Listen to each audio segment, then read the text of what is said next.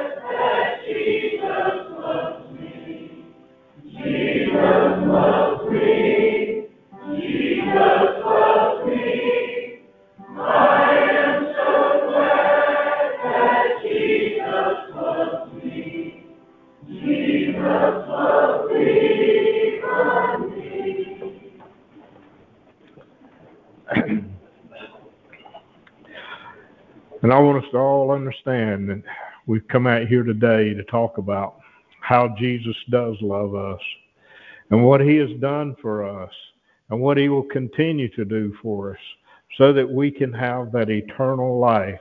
Says our Father, I'm so glad that our Father in heaven tells of his love in the book he has given.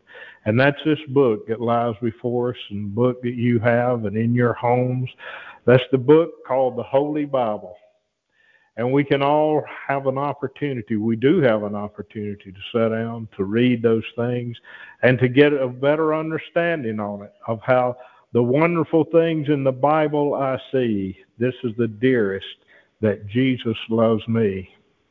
And I want us to all understand that, that it is his will, it's his Father's will that we all be saved. And he has such a great love for us, what he did for us, how he died on that cross, so that we could have that eternal life. So I want us to remember those things and keep in mind what a great love that he has, and that we should return that love to him because of all that he has done. And we've talked about last week, and we've talked about some this week, even with some of the others that I've been with, of that great debt that he has forgiven us. And it's so difficult for us to understand how great a debt that was, or how it is if you haven't had it taken away. But he can remove it all, every bit of it, and give us peace and hope and love for him and his Father, that charity that he's promised to give to us, that new birth. And then we can be at one with his people here upon the earth, and be at one with all of the his kingdom here. And let's put our faith and trust in him, not in ourselves, realizing that we know absolutely nothing, and we are nothing, and we can do nothing spiritually. There is no good work in us spiritually. If there's anything good, it's coming from the cause that we have the Spirit of the Holy Ghost that we're able to use to do a good work. So let's thank him for it, and be at one with Jesus Christ today.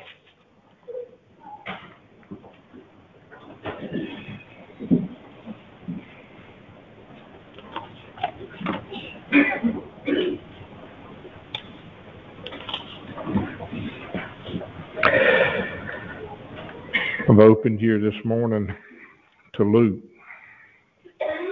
I think we'll read some there.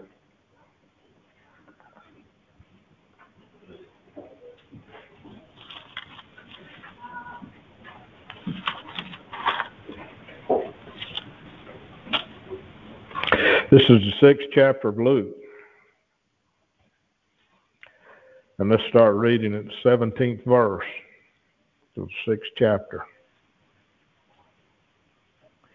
And he came down with them, and he stood in the plain in the company of his disciples, and a great multitude of people out of Judea and Jerusalem, and from the sea coast, and of Tyre and Sidon, which came to hear him, and to be healed of their diseases.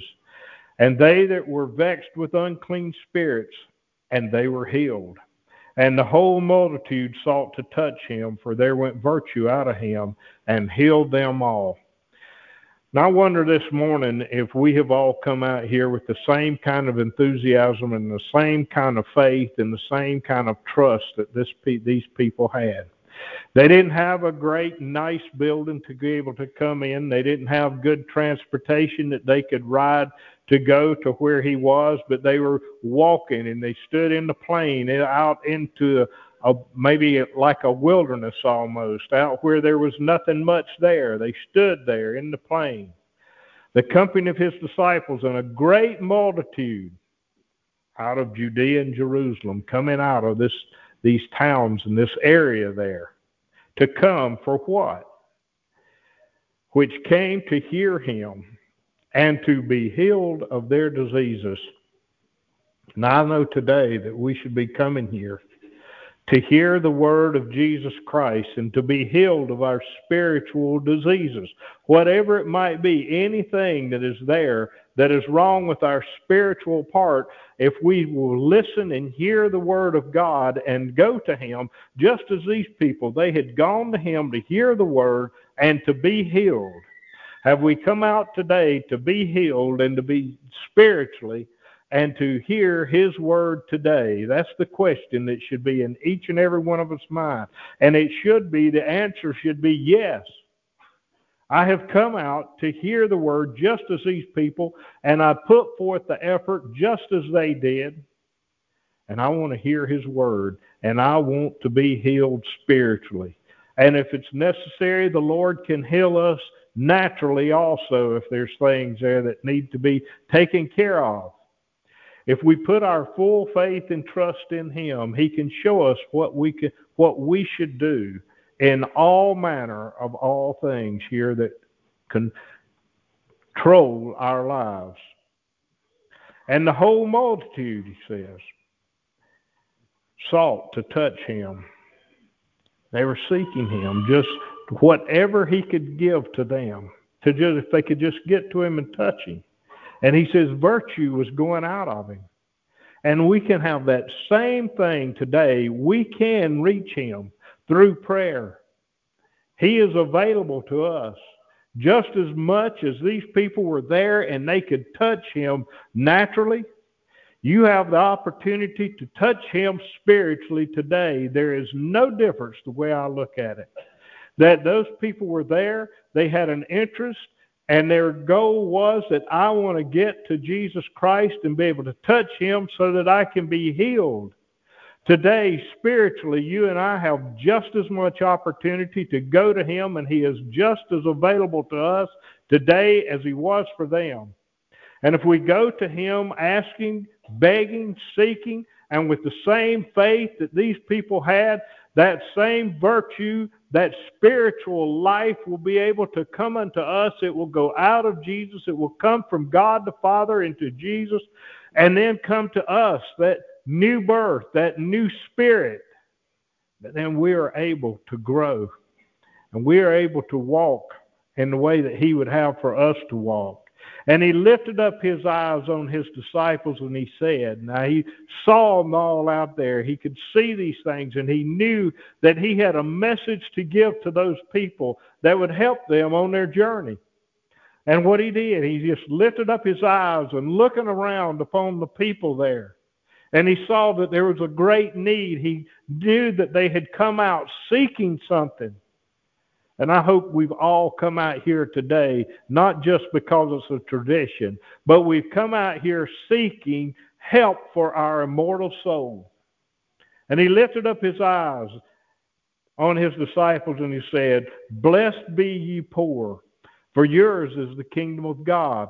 Now he's talking about there not necessarily poor in things of this world, but he's talking about poor in our spiritual life, knowing that we are absolutely nothing and can do nothing spiritually on our own. He says, blessed be ye poor. When you understand that, that you must rely upon him, and you must become as that little child that we talked about last week, totally dependent upon him.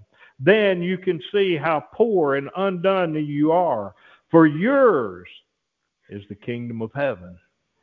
For yours is the kingdom of God. You can obtain to that then. You can have it. You can receive it, is what he's saying. Blessed are ye that hunger now, for you shall be filled. Blessed are ye that weep now, for you shall laugh. Just thinking about all these conditions that he, he's telling us there. He says, when you're poor in spirit, you can receive, when you totally understand that and seek Jesus Christ, you can be rich spiritually. If you're hungering now after the spiritual part, he says, you will be filled. Blessed are ye that weep now, and you see how undone you are, and you weep your lost condition. He says, you shall laugh. You shall, he shall give you that spiritual joy. Peace. Blessed are ye when you when men shall hate you, and when they shall separate you from their company, and shall reproach you, and cast out your name as evil for the Son of Man's sake. Rejoice ye in that day, and leap for joy, for behold, your reward is great in heaven. And in like manner did their father unto the prophets. Rejoice in that day when you receive that Spirit. Rejoice when you are at one with Jesus Christ. Behold, your reward is great in heaven, he says. He's promised us that reward of eternal life, is what he's saying, if we go there and if we believe upon him, trust him.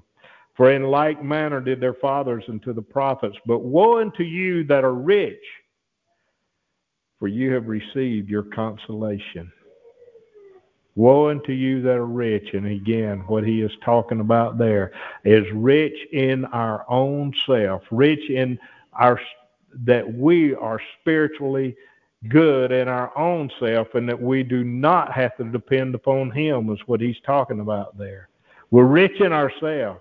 He says, you've received your consolation. You have received it because now you're looking at yourself in a conceited type way of, look how good that I am. Look what I am doing here upon the earth.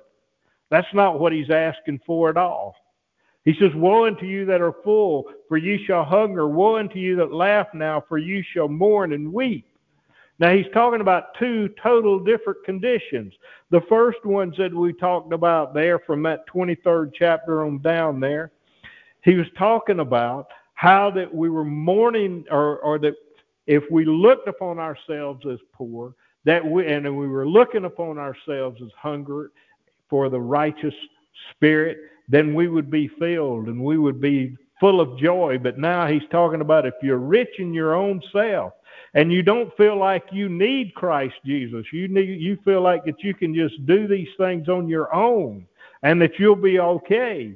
He says you've received all that you're going to ever receive while you're here upon this earth. He says you feel like now that you're okay. So that's what you are going to be able, that's all that you're going to have. But what does he tell about in other places, how he has said that those that are that come that way, he says, I will tell them, depart from me, I never knew you. He says, woe unto you that laugh now, that you feel like that I'm okay, and you're just going across, living a life here, a worldly, sinful life, but I'm okay. For you shall mourn and weep. There will come a time when you will see how wrong that you have been and how bad that that condition. It will be woe unto you when all men shall speak well of you, for so did their fathers to the false prophets. And we can see, and we have seen, and listen, he's telling us, he says, you can see in how people go around and they look at some of these teachers, these false teachers, and they say, look how good they are, and look what they are doing, and they're just teaching love. And that we have to be tolerant, and we have to just live in accordance with whatever man likes to do. He says, woe unto you then when people speak well of you, when they think of you, that you are okay and that you are just going along with the things of the world. He said, for so did their fathers to the false prophets. Be careful is what he's saying, that we draw near to Christ and resist Satan, and he has to flee. Draw near to Jesus Christ, and he will draw near to you. But I say unto you which hear, love your enemies, do good to them that hate you, bless them that curse you, and pray for them which despitefully use you. And unto him that smiteth thee on the one cheek, offer also the other. And him that taketh away thy cloak, forbid not to take thy coat also. Give to every man that asketh of thee, and of him that taketh away thy goods, ask them not again. And as men would, and as you would that men should do to you, do you also to them likewise. Now, he just went over several things there. The only way that we can have that and we can love our enemies and do good unto them is by having that love of, from God the Father, and be able to do those things. Be able to forgive others and to have a love for them. And it doesn't matter what they do to you. Be there to ready to just give unto them whatever they, whatever God shows you to do to help them. Give every man that asketh of thee, and of him that taketh away thy goods, ask them not again. And as you would that men should do to you, do you also to them likewise. Now, that's something that we all need to have written in our mind and in our heart, that what we want to be doing is doing unto others as we would have them do unto uh, to us. That is one of the golden rule there. To love thy neighbor as thyself, to love the Lord thy God with all thy heart, soul, mind, and strength, and to love thy neighbor as thyself. And if we follow those things, all these will fall right into place. And if you do good unto them, I'm sorry, I skipped. For if you love them which love you, what think have ye? For sinners also love those that love them. And if you do good to them which do good to you, what think have ye? For sinners also do the same. Can you see there's a difference in the spirit? The people with the Spirit of God, and with those that still have that same undone spirit that is within them. He just tells them, he says, oh, they're just looking around and they see somebody. If they do something, if somebody does something good for them, well, they feel like that they can do something good for them, them back in turn. That's not what he's talking to us. He says, do good even to those that do you hurt. And if any do good to them which do good to you, what think have you? He says, you're no different from anybody else. Why do you just do that? For sinners also do even the same. And if you lend to them of whom you hope to receive, what think have ye? For sinners also lend to sinners to receive as much again. And let's be careful with all of these things. What you know, we can, it, just in our natural life, if we go out and we do something for someone else, or we give them someone something to someone else, are we looking to get praise back from them? If we're not careful, that can be why we would do certain things, is so that I can receive praise from somebody here upon the earth. It's not because I want to help them. It's not because I am following what it is here. It's because I want to do this, and then I want to hear how good I did coming from them. Be careful with that. Don't go out with that kind of a mind, that I am going to do something for you, but then I want to ask you how good it was and what you did and all these things. Did you enjoy it? And did you receive those things? Be careful with that. Just give, hoping that people are able to use, and that's all we need. We don't need praise from someone. Let that praise come from the Lord. And if you lend to them of whom you hope to receive, what thank have ye? For sinners also lend to sinners to receive as much again. But love you your enemies, and do good, and lend, hoping for nothing again, and your reward shall be great, and ye shall be the children of the highest, for he is kind unto the unthankful and to the evil. Now, that just kind of sums up the things that I was just talking about. He says, but love ye your enemies, and do good, and lend, hoping for nothing again. That just goes back to, and just brings all of those verses that we just read, that just brings it right back there. And he says, now here's what I want you to, how I want you to live. For your reward shall, and your reward shall be great. And he's talking about that heavenly reward. And you shall be the children of the highest, for he is kind unto the unthankful and to the evil. The children of the highest, who is that? Who is a child of the highest? Those that have repented, those now that have that new birth, now that are a son of God. That's what he's talking about. That's who he's talking about. And your reward shall be great, and ye shall be the children of the highest. For he is kind unto the unthankful and to the evil, and he is kind to all of us. And every one of us had that kind of a spirit within us before we repented, before we received of that new birth. Be ye therefore merciful, as your Father also is merciful. And we read about that last week and talked about how merciful that he is, and how he showed, how he gave the parable. And he wants us to understand that, look how merciful he is to us, and how he has let us continue to live here upon this earth and take away that great debt. That debt that was that there was absolutely no way, it was totally impossible for you or for me to try to repay that debt, to try to pay our sinful debt. Absolutely impossible. But through Christ Jesus, all things are possible. And he has taken that debt away, that great debt. And he says, be ye therefore merciful. And I want us to remember how merciful he is to us. And he's telling us, now you go out and you be merciful just like that to others. Judge not, and you shall not be judged. Condemn not, and you shall not be condemned. Forgive, and ye shall be forgiven. Promise of Jesus Christ. This is what he, his, these are his words. Forgive, and ye shall be forgiven. Give, and it shall be given unto you. good measure, pressed down, shaken together, and running over, shall men give into your bosom. For with the same measure that you meet, with all it shall be measured to you again. And I know, and there's people, though, that go out and they use these type verses here to try to get you to give money to them, to certain organizations or whatever.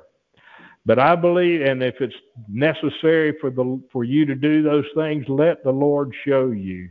But there is preachers that I have heard speak, and they would tell you, well, here, just send in some seed money. You send some money to us, and God's going to bless you and give you more and more and more.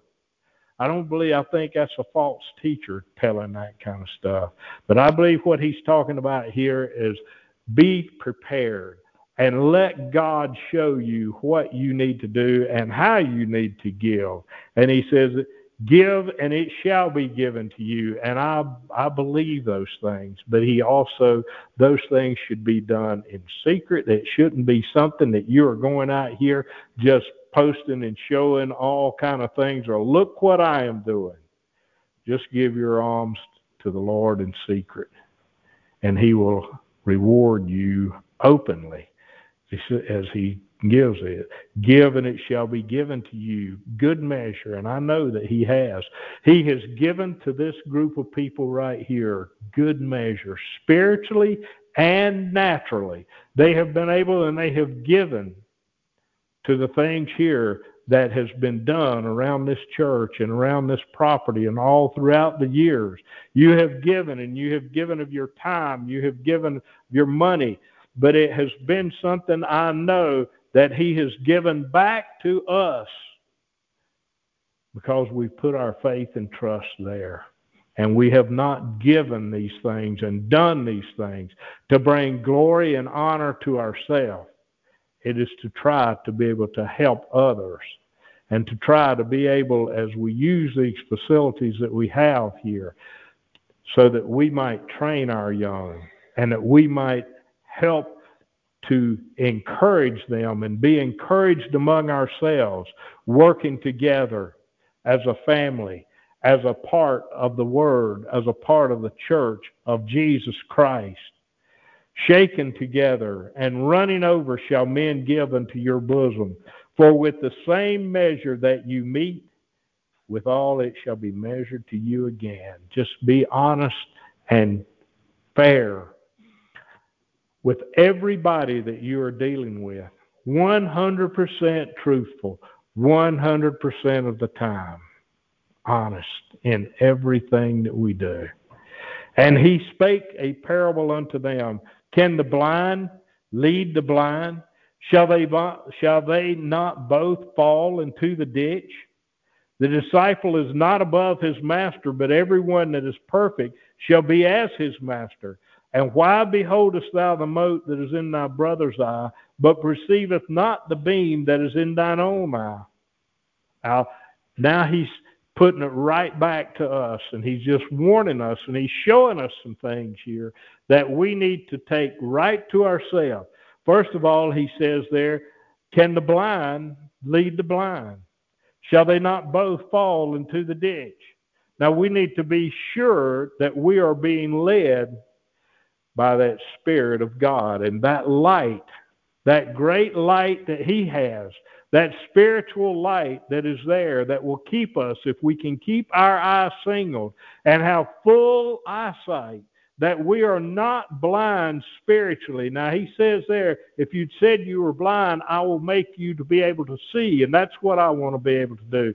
I don't. I want to be blind to the things of the world, but have full sight of the spiritual things of God and his Son. And that's what he's talking about. If, if we don't have that, if we don't have those eyes to see spiritually, we will fall into the ditch. And if we are listening and being led by someone that does not have that spiritual eyes and that spiritual wisdom and knowledge, he says, you'll both fall into the ditch.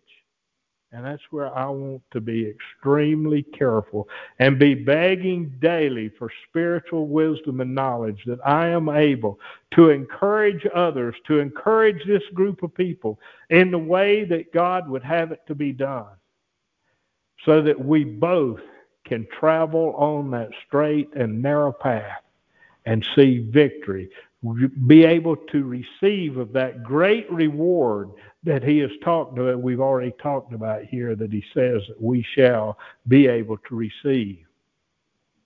The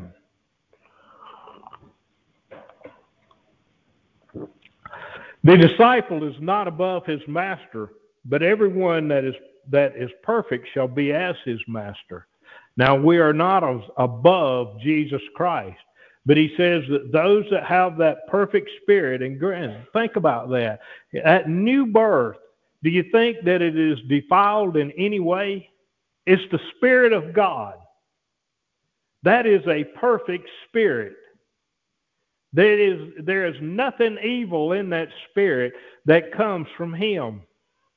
And what he's telling us here, that we can all have that. The disciple is not above his master, but everyone that is perfect shall be as his master, that we can discern right from wrong, just as God and just as Jesus Christ was able to do. With his Spirit that we are able to receive, we can discern that, and we can have power over it if we will use it. Do we all understand that today? His Spirit is not defiled.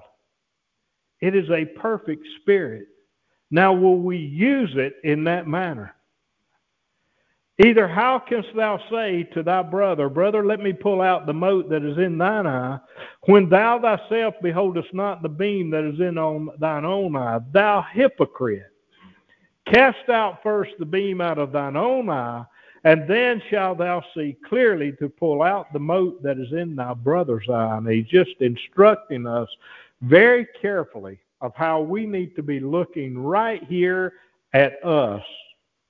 I need to be looking right at my condition, and you need to be looking right there. Instead of looking off and trying to say, well, look at so-and-so over there. Look what they're doing. And it may be something very small considering what you are involved in or what I am involved in. Just be looking right at our own individual self. And he says, you clean up yourself. He says, brother, let me, he says, either how canst thou say to thy brother, brother, let me pull out the mote that is in thine eye, when thou thyself beholdest not the beam that is in thine own eye. Thou hypocrite, he says. And we should never be. And that is something that goes on throughout the world today. And I've heard basically all my life how people will use that type thing as an excuse not to go to church, because they'll say there's just a bunch of hypocrites there, because they proclaim to be Christians, but look at how they live through the week. They proclaim there, and they want to tell me how wicked and how, how I need to be coming to church, but look at wh- how they live. Look at the beam in their eye. Do you see what I'm talking about here? How can we profess to be Christians and to profess to encourage others and that profess to help them on their journey when we have not got our house in order ourselves? That's the first and foremost thing that we all have to do, friends, is to get our house in order. And there is only one way that that can happen. Through Jesus Christ, through the blood of Jesus Christ, we can have our spiritual house cleaned. And when we can be able then to encourage our brother and not be as a hypocrite, but to be living the way that God would have for us to live by using his Spirit, by using his power to overcome Satan. Clean that house up, and then shalt thou see clearly to pull out the mote that is in thy brother's eye. That is what we need to be looking for and searching for, to be in that condition so that we can help. First of all, help ourselves. And then we can help our brother. That's the love that you have for him. Not coming there with a better than thou attitude, but going to him in love and in care and to help them to see what Jesus has done for you and what he will do for them. But if we go in there with the way he's talking about the other there, with that beam in our eye, that we are not living the way that Christ would have for us to live, what good will it do? For a good tree bringeth not forth corrupt fruit, neither doth a corrupt tree bring forth good fruit. For every tree is known by his own fruit. For of thorns men do not gather figs, nor of a bramble bush gather they grapes.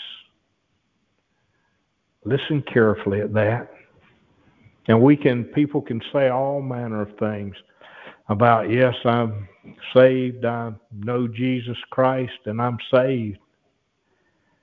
But what kind of fruits are coming? And I want you to be able to say that, yes, I know Jesus Christ, and yes, I am saved, and yes, I am bringing forth the fruits that he would have for me to bring forth. He will furnish the good ground. He is the good sower. He is the still sower, and he is casting that seed out. What kind of ground are you allowing that seed to fall on? For every tree bringeth, every good tree bringeth not forth corrupt fruit. Neither doth a corrupt tree bring forth good fruit. That should be very easy for us to understand and to realize what is going on in our life. Just think about that. He says, if we are a good tree, if we are full of that Spirit of the Holy Ghost, there will be no corrupt fruit. There will be no corrupt works in our life if we are using it properly. And he says there, if you are a corrupt tree, you cannot bring forth good fruit. Oh, yes, people look around and say, well, yeah, I'm living a good moral life.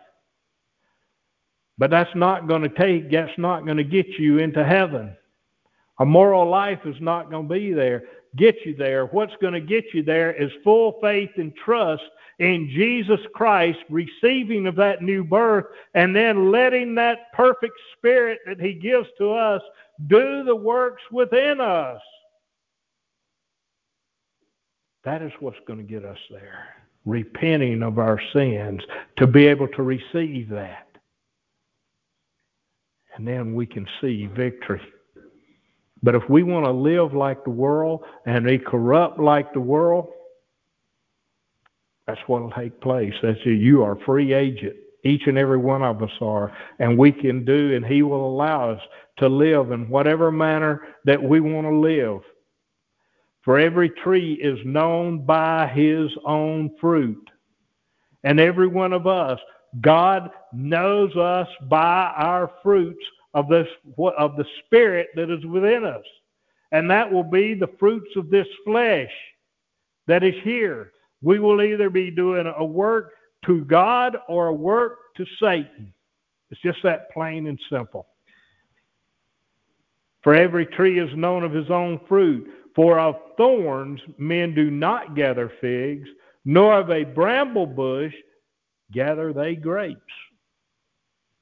How can you say that I'm living with that carnal, worldly mind, but I'm bringing forth righteous fruits? He says that you can't do that. He says, you look, just look at the trees. He, he makes it very plain for us to understand this if we want to.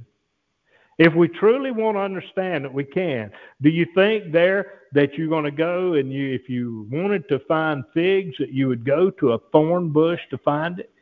Do you think if you wanted to live and have a righteous life, you would go to some place that the Lord has condemned, some place of entertainment, some place where there is all manner of evil going on, do you think that's where you're going to want to go and to take that?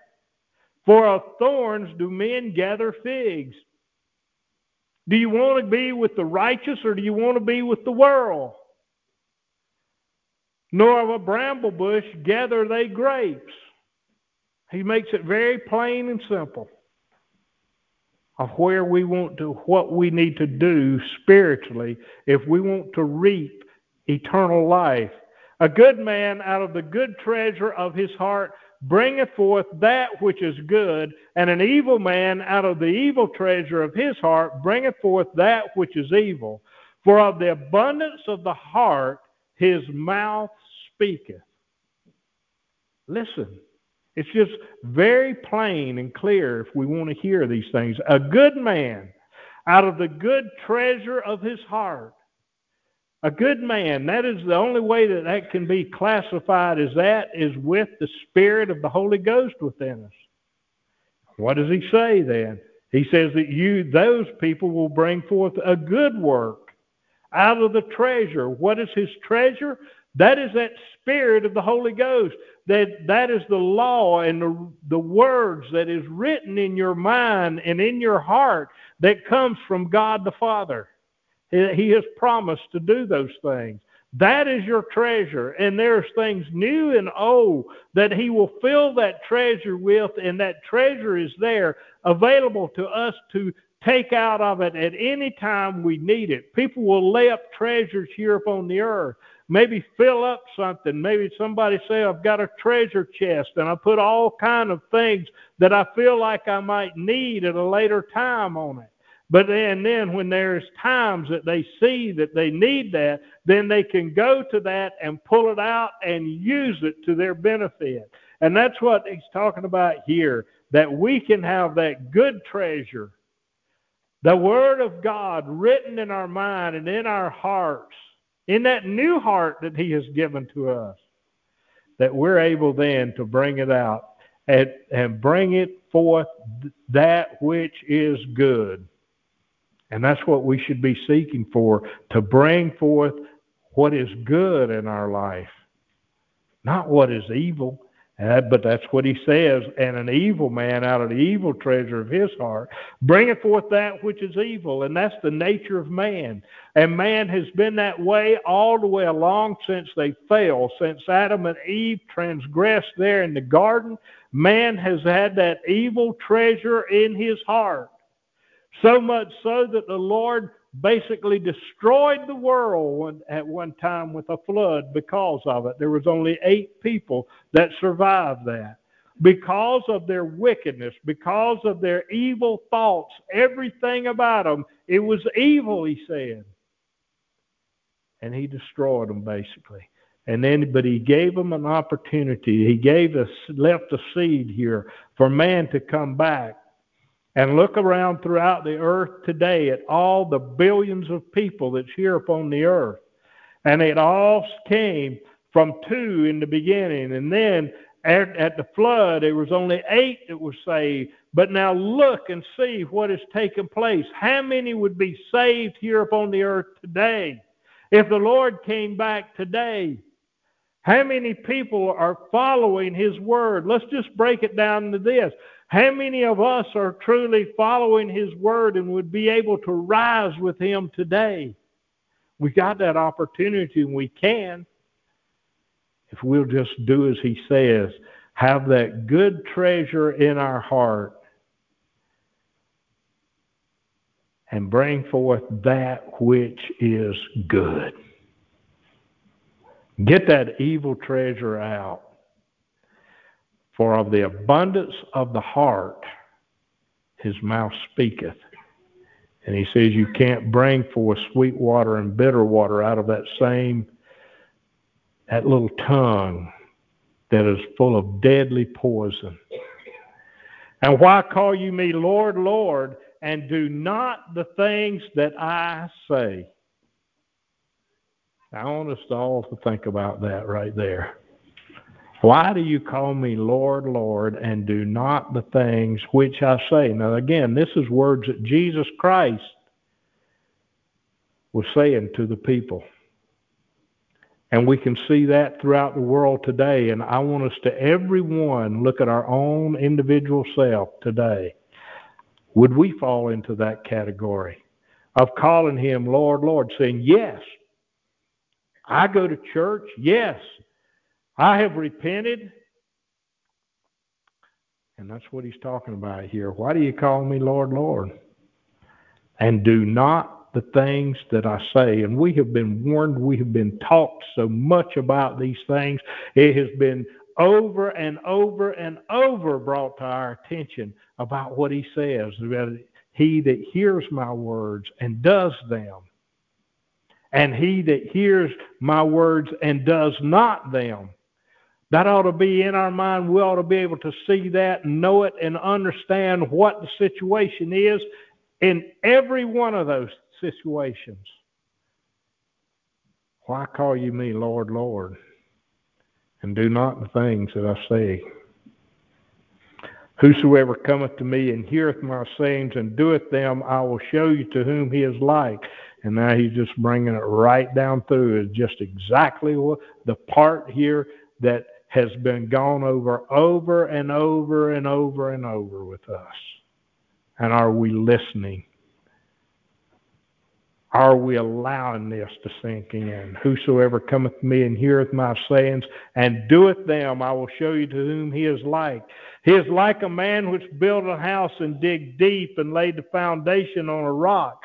And when the flood arose and the stream beat vehemently upon that house, it could not shake it, for it was founded upon a rock. And every one of us has that opportunity today to dig deep into our life and let the blood of Jesus Christ cleanse us and build our spiritual life, our spiritual work upon that rock of Jesus Christ.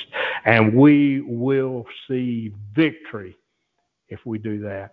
Satan cannot overpower you. That's just what he said. He says here that all the things that beat upon that house, that person that does that, it will stand. And if we will put our full faith and trust in Jesus Christ and build our spiritual life upon him and him only, Satan has no power over you. And you will stand. But then he goes on and he says, but he that heareth and doeth not is like a man that without a foundation built an house upon the earth, against which the stream did beat vehemently, and immediately it fell, and the ruin of that house was great. I think we've read this so many times. And it just is, it should be in our heart and our mind. That fall, the ruin of that house was great. Isn't that a terrible thing to think about? We're not talking about a natural house here. He's talking about that spiritual house. You hear the word, you come out and you hear the word today and every day, and then you go out and you do not live it. You say, Lord, Lord, and do not the things that I say. That's what goes on throughout the world today. Let's don't let that be once proclaimed in our life. And he says that rains came and the stream beat on it, the temptations and the trials coming from Satan, and that house fell. That spiritual house failed. And what happens when that spiritual house is failed? And we don't have an opportunity again. We are now doomed to eternal hell. That's what he's saying. The ruin of that house was great. Friends, put our faith and trust in Jesus Christ. There's nothing to be ashamed of. There's nothing to be discouraged about. Yes, he will tell us these things, but that's his love. He was warning these people because he loved them. He wanted to see them say, Lord, Lord, and do the things that he said, so that they could have that eternal life that his Father has prepared, that he has prepared. He says, I go away, I go back to my Father, and where I go, I am going there to prepare a place for you.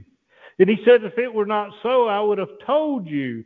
But in my Father's house are many mansions, and that's something to be encouraged about, that you can have one of those by putting your full faith and trust in Jesus Christ, our Lord and our Savior, our Master, our Lord. Be part of his kingdom here upon the earth. Let's turn over to Romans and read a little bit there today.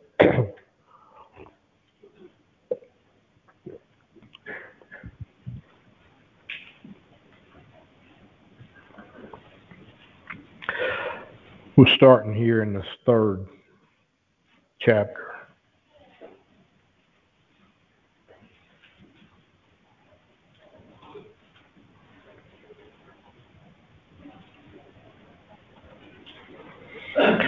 Let's start reading here at the ninth verse. What then? Are we better than they? No, in no wise. For we have before proved, both Jews and Gentiles, that they are all under sin. Now this is what I want us to all to understand, that we are, each and every one of us, are under sin before we have repented of that. As it is written, there is none righteous, no, not one. Not a one of us have come here with a righteous spirit, but every one has come here and with an evil spirit. But Jesus Christ made it possible for us to be whole. There is none that understandeth. There is none that seeketh after God. The natural man, there is none that understands that about what they need to do. There is none that is seeking after God. Now, what are we doing today? Do we have that understanding? Is there righteousness within you?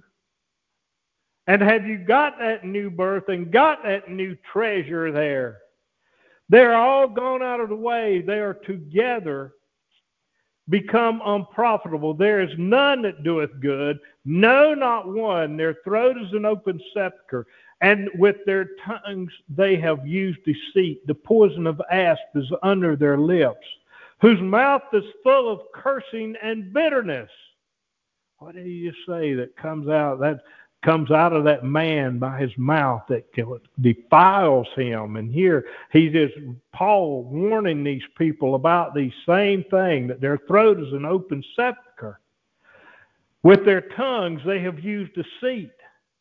An open sepulchre would be full of, of corruption. You didn't want it to be open, you wanted it closed. Their tongues they have used deceit.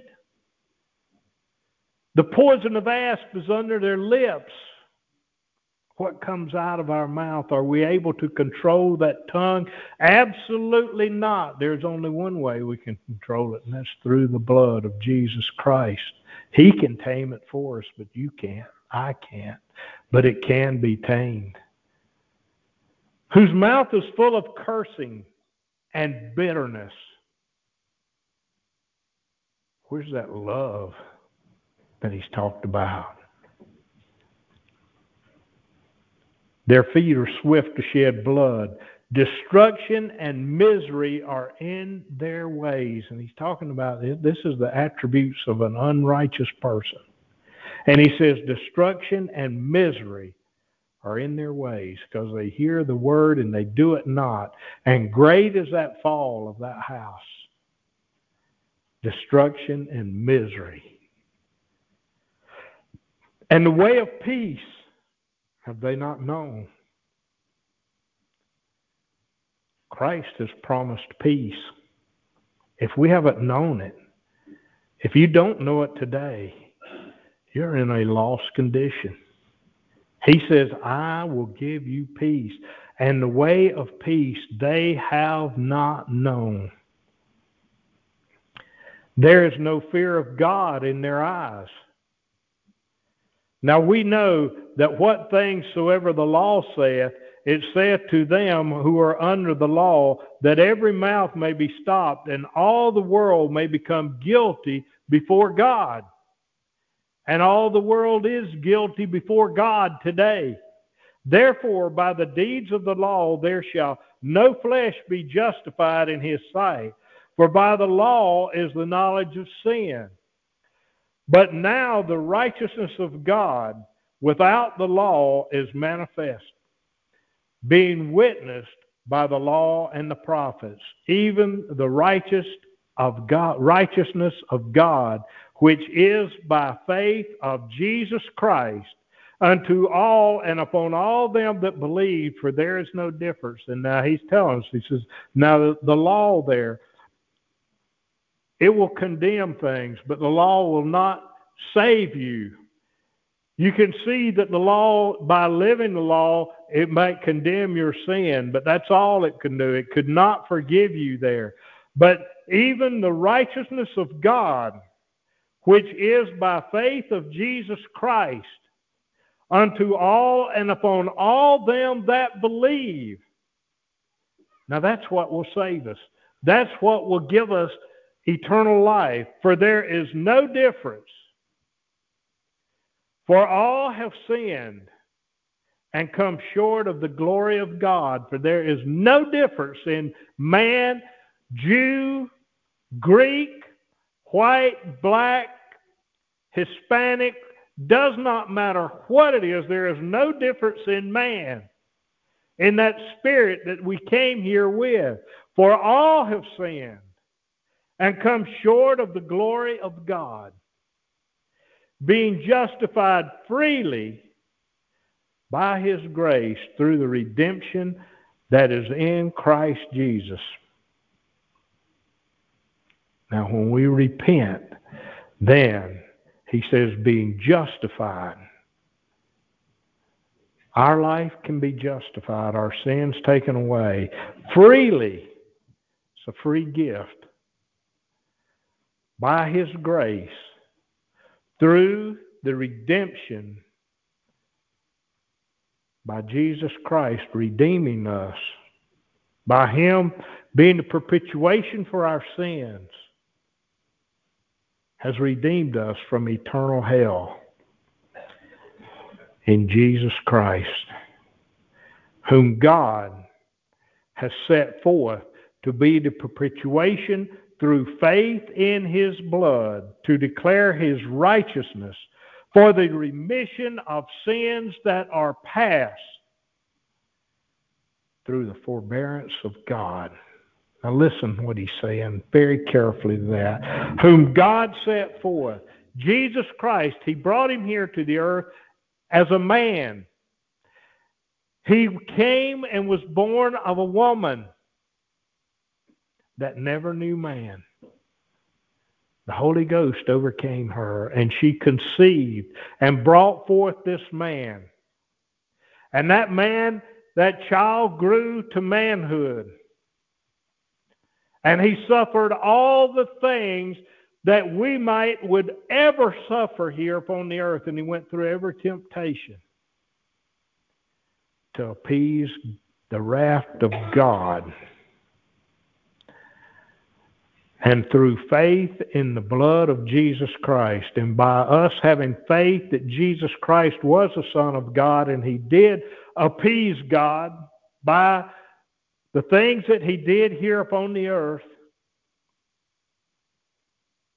to declare his righteousness, declare the righteousness of God by Jesus Christ, overcoming sin, for the remission of sins, for the remission of sins in you and in the remission of sins in me that are past, that we were born with, and it was in us as we came through the life before we repented, through the forbearance of God.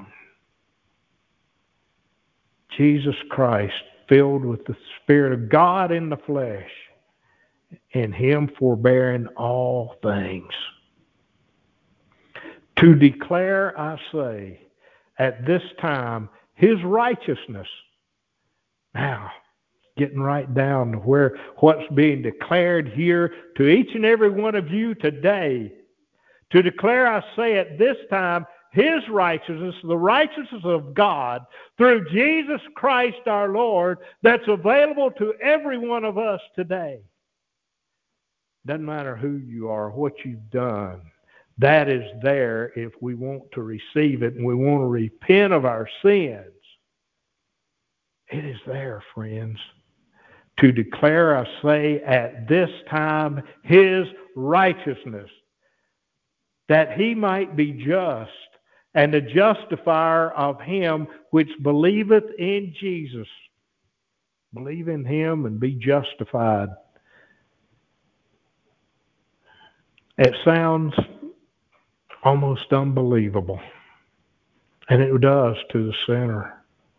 But to the one that knows Jesus Christ and knows what He has done, we know that this is accurate.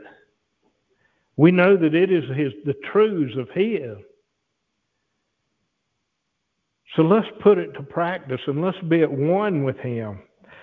Where is boasting then? It is excluded. Where is boasting then? There is no boasting in us over this. He says it's excluded in the righteous. By what law? Of works? Nay, but by the law of faith.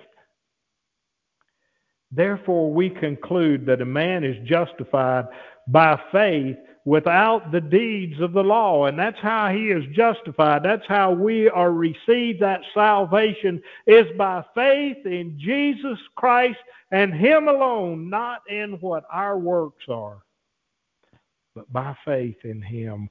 Therefore, we conclude that a man is justified by faith without the deeds of the law. We can go out here and try to adhere to the law all day and forever and come up at the end of the day and be lost because we did not accept the power of God through Jesus Christ. We did not accept Jesus as the Son of God. We did not accept Him as our Savior. And we did not repent of our sins. We just tried to justify ourselves by moral works. And you will come up lost if that's the case. We conclude that a man is justified by faith. And that's where what you are able to receive.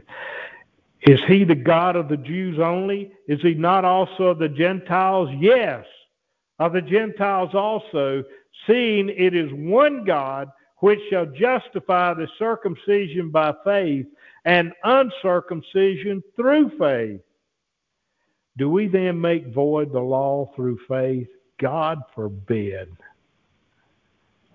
Yea, we establish the law. We don't want to go out here and say, well, just because now I have faith in Jesus, now I can just go live as I want to. The law has pointed out certain things that we must avoid. And He says we must continue to that. Seeing it is one God which shall justify the circumcision by faith, and that is the circumcision of the heart, being cut off from the things of the world. It doesn't matter whether you have that natural circumcision or uncircumcision, as the words that He was talking, and there was people contending about things such as that in that day. A natural law, but now it's the law of grace. And we can all be circumcised in the heart, male, female, whatever it might be, through faith in Jesus Christ. Do we then make void the law through faith? God forbid. We establish the law. We establish that these are the words of God. This is how He has asked for us to live. And He says, now I'm telling you these things, now live in accordance with that. Hear my words and do them. That's what He wants for all of us to do. Do we make void the law through faith? God forbid. We establish the law. Let's turn over here in this same book, read just a little bit here. There's a lot in this eighth chapter. Let's read a little bit in the eighth chapter there. Starting at that first verse, eighth chapter of Romans. There is therefore now no condemnation to them which are in Christ Jesus, who walk not after the flesh, but after the Spirit. And you see all these things ties back in, that we're walking not after the flesh, but after the Spirit. And he says there is no condemnation in that. For the law of the Spirit of life in Christ Jesus hath made me free from the law of sin and death. For the law of the Spirit of life in Christ Jesus, for accepting Christ Jesus, receiving that new birth that Christ Jesus said that we had to have, hath made me free, he says. And each and every one of us can be made free spiritually today from the law of sin and death. Is that what we're looking for? Have we come out seeking that today? Do we want to understand and know more and have that peace? For what the law could not do, in that it was weak through the flesh, God sending his own Son in the likeness of sinful flesh, and for sin, condemned sin in the flesh. Now this is what I've mentioned and talked about, how that Jesus Christ came here and he lived here on the earth and he overcame sin. He condemned sin in man. He condemned it by not yielding to it at all. That yes, these are things that God has said that we should live and that we should stay away from and do this. And Christ condemned it in the flesh by living a godly life. God sending his own Son in the likeness of sinful flesh, and for sin, condemned sin in the flesh, that the righteousness of the law might be fulfilled in us who walk not after the flesh, but after the Spirit. Now what are we walking after today? The flesh? Is that what we are looking for and what we're trying to entertain this body and do all that we can to, and walking after what the flesh, the lust of the flesh and the pride of life and all those things? But are we walking after the Spirit? The righteousness of the law might be fulfilled in us, who walk not after the flesh, but after the Spirit. For they that are after the flesh do mind the things of the flesh, but they that are after the Spirit, the things of the Spirit. What is in our life? What kind of fruit is it bringing? Good fruit or bad fruit? He says, but they that are after the Spirit, the things of the Spirit. The good fruit is what those that are living in accordance to the Spirit, hearing his word and following them. But those that are hears his word and does not are living after the flesh, and they mind the things of the flesh, which leads to destruction. But to be carnally minded is death, but to be spiritually minded is life and what? Peace. Wonderful peace that's available to us. To be carnally minded is death, but to be spiritually minded is life and peace. Because the carnal mind is enmity against God. For it is not subject to the law of God, neither indeed can be. That carnal mind, he says, is an enemy of God. And again, we can go back and we see what he was talking about, what Christ was talking about, how the things of this world and getting away from them. And you're Paul instructing these people. For it is not subject to the law of God, neither indeed can be. That's that carnal mind. So then men that are in the flesh cannot please God. But ye are not in the flesh. Now that's what I want you to, to see and understand here. He says that if you're in the flesh, you can't please God. Be careful. Don't take that out of context. There's some people that do. But then he goes right on and he says that he's talking about now those that are born in the Spirit, those that have that new birth. He says, but you are not in the flesh. But yes, those that still have that carnal nature, those that have not had that new birth, they are in the flesh and they cannot please God. But you're not in the flesh, but in the Spirit. So if so be that the Spirit of God dwell in you. And that comes with the new birth. Now, if any man have not the Spirit of Christ, he is none of his. Brings it very, I mean, just plain as everything. If any man have not the Spirit of Christ, you are not a part of Christ's kingdom, not a part of Christ's church, not a son of God. Doesn't matter how much you can say that you are. Doesn't matter how much you feel like how good of life you're living. If you don't have that new birth, that new Spirit within you, he said he is none of his. And if Christ be in you, the body is dead because of sin, but the Spirit is life because of righteousness. And this body is dead to the things of the world, if Christ be in us. But the Spirit is life. But the Spirit is life because of righteousness.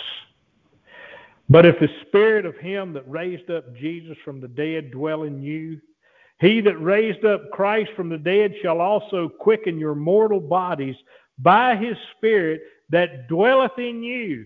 And uh, what he's telling, the way I look at that there, and I listen carefully.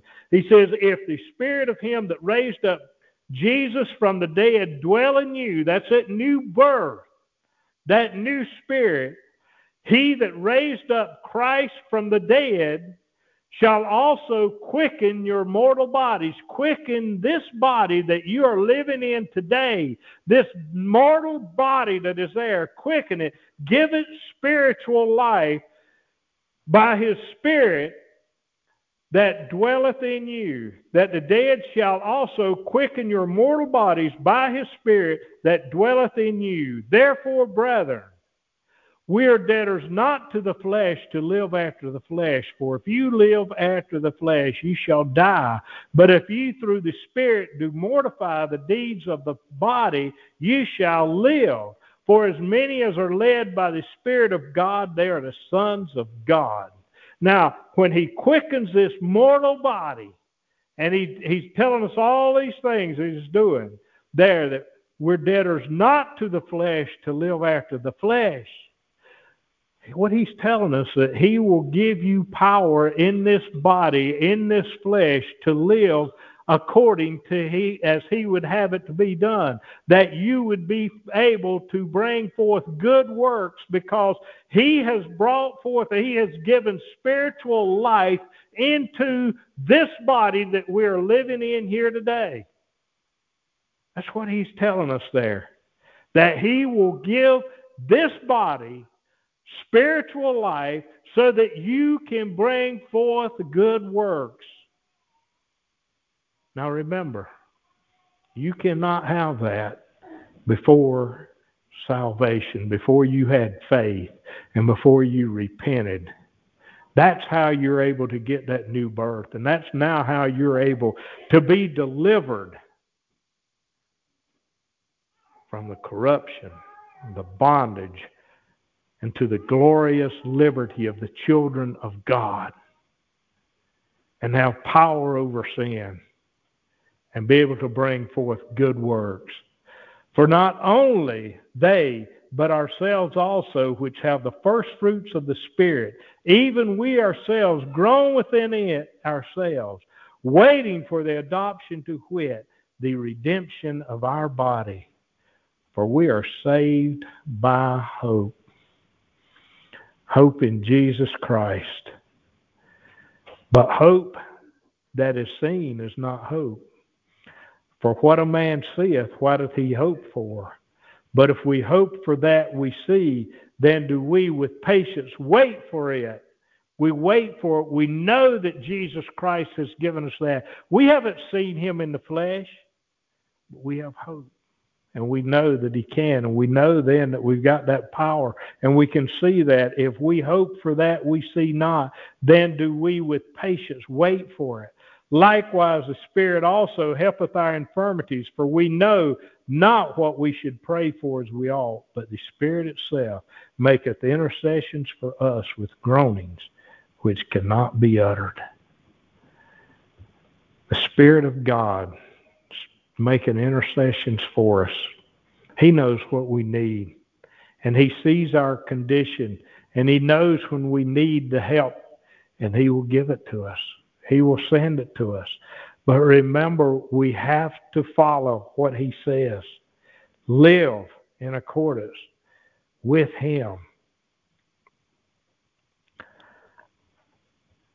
For the creature was made subject to vanity. I'd skip some there, but for the creature was made subject to vanity, not willingly, but by reason of him who has subjected the same in hope.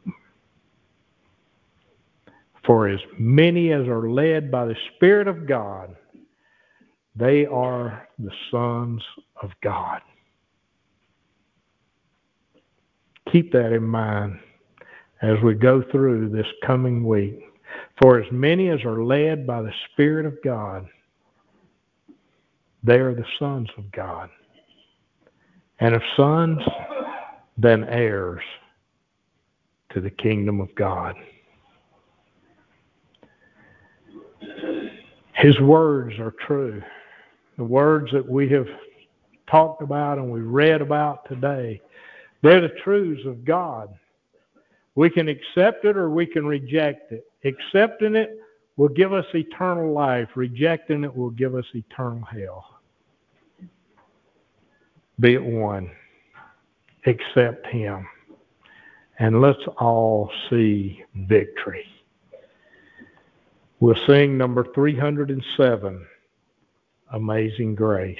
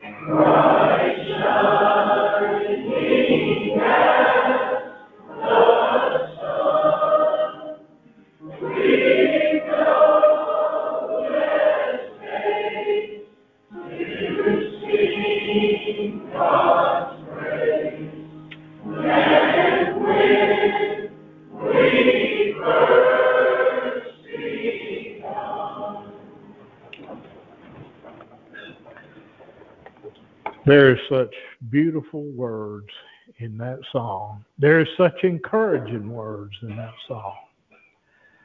I want us to all put that in our heart. And let's just keep it as first and foremost in front of us. 'Twas grace that taught my heart to fear, and grace my fears relieved. How precious did that grace appear the hour I first believed. And we've been there ten thousand years, bright shining as the sun. We've no miss less days to sing God's praise than when we first begun. Singing God praise for saving us from the wrath of hell. And we have that opportunity today. Walk with Jesus. Let us pray. To God the Father, thank you for the wonderful words of exhortation today. Thank you for your love and your kindness and your mercy that you are pouring out to us so that we can draw closer to you and we can be at one with you. Lord, we ask you to just show us what we can do to encourage others and how we can use the things that you've entrusted into our hands, how we can use them to help others to have a better life spiritually and naturally. Most of all, spiritual. Because if we don't have anything in this life, but we have that new birth from you, we have it all. Lord, fill us with your spiritual wisdom and knowledge. And we just thank you again for all you've done. And we ask in Jesus' name, amen.